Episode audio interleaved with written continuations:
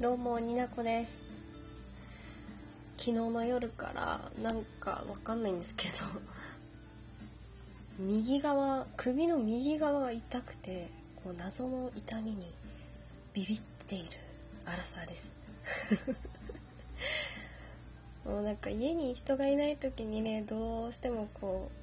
うストレス発散としてね、こう話したくて取っておこうと思って首を痛めながら語っておりますいやー、なんですかね、急になんか右肩というか右首に何か乗ってきたんですかね。見てはならないものとかが怖っ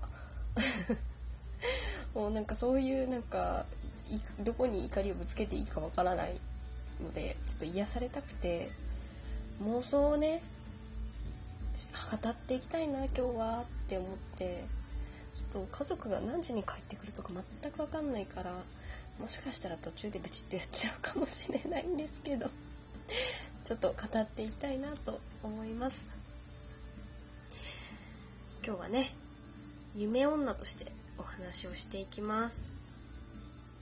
この番組は二次元好きの30女が満身創痍で夢語る、そんなラジオです。二次元に連れてって第14回始まります。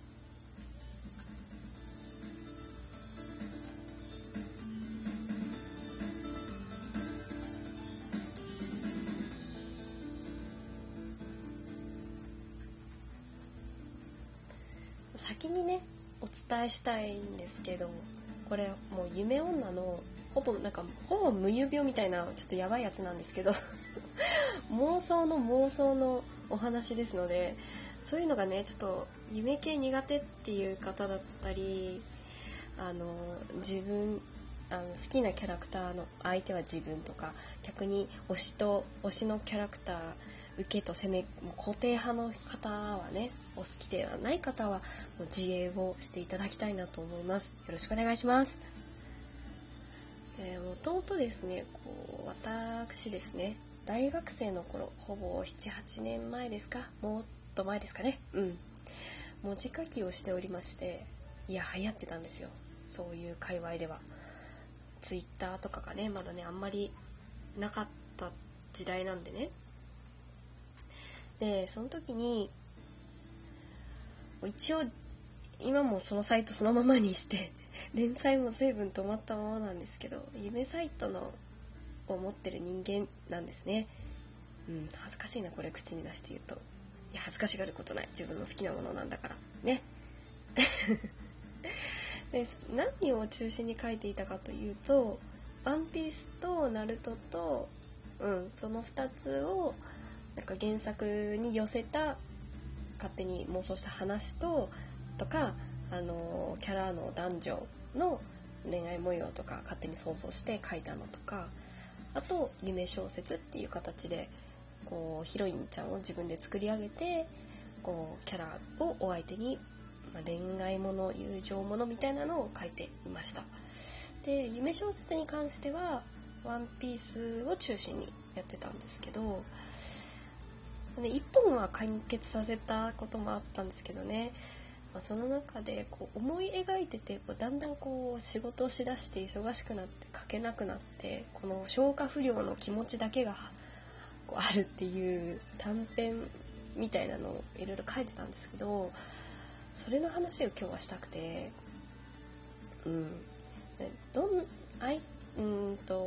ワンピースなんですけど、白ひげ海賊団のねヒロインがナース設定っていう夢話をねもう興味ない方は全然興味ないと思うんですけどね、隊長たちですね、マルコさんとレースくんとサチさんのお相手で、妄想してたんですけど、いや一人のヒロインじゃないですよ、同じ世界線で世界線でなんかね、ほらナスちゃんいたじゃないですか、エロい原作でも出てくる、それの中に3人それぞれのエース、マルコ、サチンにお相手を自分で想像して作ってたんですけど、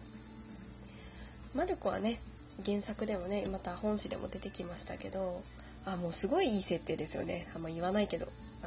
本誌のことなんでね。マルコに対してはちょっと大人めだけどアクティブな女の子で、マルコにとっては年下の子にちょっと振り回される感じで、そういうヒロイン像を描いてて、サッチに関してはもう勝手な、なんかもうその世界の界隈での妄想なんですけど、サッチくんはこう女好きみたいな印象がね、勝手にあって、なんか私の中の妄想のサッチくんもそんな感じだったんですけど、で勝手にコック設定みたいな、コックっていうか設定みたいなのがあって、サッチのヒロインは割とふわふわした可愛い感じの女の子なんてイメージで言うと、そうだな、割と優柔不断で誰かの後ろについてる受け身な女の子をでも可愛いみたいな、スタイルは良くて、モデルさん並みにね、ナースなんでね、白ひげ海賊団のですけど、どちらかというとマルコのお相手ははっきり物々すタイプで、もサッチのお相手はこうふわってして、サッチさんについていきますみたいな、こうイメージしてて、で私ちょっと切ない系の話が好きなたちでございまして、エースのお相手に関しては割と自分の感覚に近いキャラクターを作りたいなって思って、妄想ですけどね、思っていて、エースのお相手のヒロインちゃんはもともとエースが入る前にナースの仕事を白ひげ海賊団でしてて、こう割と他のナースたちに比べるとこう妹キャラみたいな、みんなに愛される、こうスタイルがめっちゃいいとかじゃなくて、ちっちゃいなんかキャラクターっぽい感じで妄想してて、でその妹キャラみたいなのもあって、いろんな隊長たちからとかも船員たちからも好かれてるんですけど、ちょっとツンデレで、本当はもともとサッチのことが好きだったけど、サッチには新しいお相手がいるのを分かってて、悪女になりきれない、ちょっとねツンデレな女の子をイメージしてました。でエースが入ってきた時に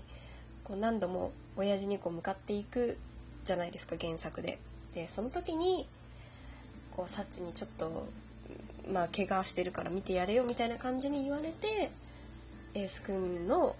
面倒をね、嫌々ながら、こんなやつほっとけばいいのにって思いながら、一応ナースだし怪我してる相手のことをほっとけない、ツンデレな部分があるんでねっていうところをイメージして妄想してたんですけど、で初めての出会いがそういうのがきっかけで、ツンツンしながらエースくんの手当てをして、ちょっとずつポツポツこう話していって、でそのヒロインちゃんは白ひげ海賊団のことを本当にすごい好きで、親父の悪口を言ったらエースのことを怪我してる人にですよ、殴ったりとかするようなツンデレな子だをイメージしてました。でその子が、サッチがね原作で亡くなるタイミングで、亡くなる前に割とエースとそういう恋仲になっていくんですけど、サッチが不幸なことがあった時にすごい悲しい思いをしているのをエースが分かったこと込みで追っかけたみたいな、こう原作に寄り添いながら妄想を広げていくようなことを想像していて、なんでねこれを文字に起こしたかったのにね、どうしてもね起こせなくて、伝わるかな、めっちゃ悲しい話じゃん今って口に出してるんだけど結局なんかハッピーエンドになれないんですよね私妄想なのにそうで結局ね本筋をあんまり変えたくないタイプの人間だったんで、サッチのねお相手の子もサッチがいなくなってしまうことでこうめっちゃ落ち込むし、こう自殺願望があったりとかするけど、なんかエースのお相手のことを乗り越えていくっていう感じで妄想してました。でほらまるこさんの本誌で出てきたじゃないですか。あそこの島に一緒に行ってナースしてるっていう妄想が本誌でつながった時に私はガッツポーズをしたなんかそれぞれ名前を決めてるんですけど、なんかね難しいなこの話すると、なんかエースのお相手の子はニーナって決めてて、マルコのお相手の子があれなんだったっけ、うわすっげー忘れちゃったわー、わ思い出せない。サッチのお相手をフローラちゃんって決めてたんですけど、なんかそういうね3人のタイプの違ったナースちゃんをマルコとエースとサッチのお相手役として妄想してね、すごいなんか友達とね LINE で無駄な時間を過ごしてこう普段の生活のねこう嫌なこととかそういうので忘れてたんですけど、なんか文字に起こすまでにはこう体力がないけど妄想をポロポロってこう LINE 上でねこう簡単にこう会話上でやり取りしていくっていうのは楽しかったっていうね。喋ったねこんだけの内容のない話でまたねお話できたらいいかなと思います。妄想の話、聞いていただいた方がもしいてくれたらありがとうございます。また次回お会いしましょう。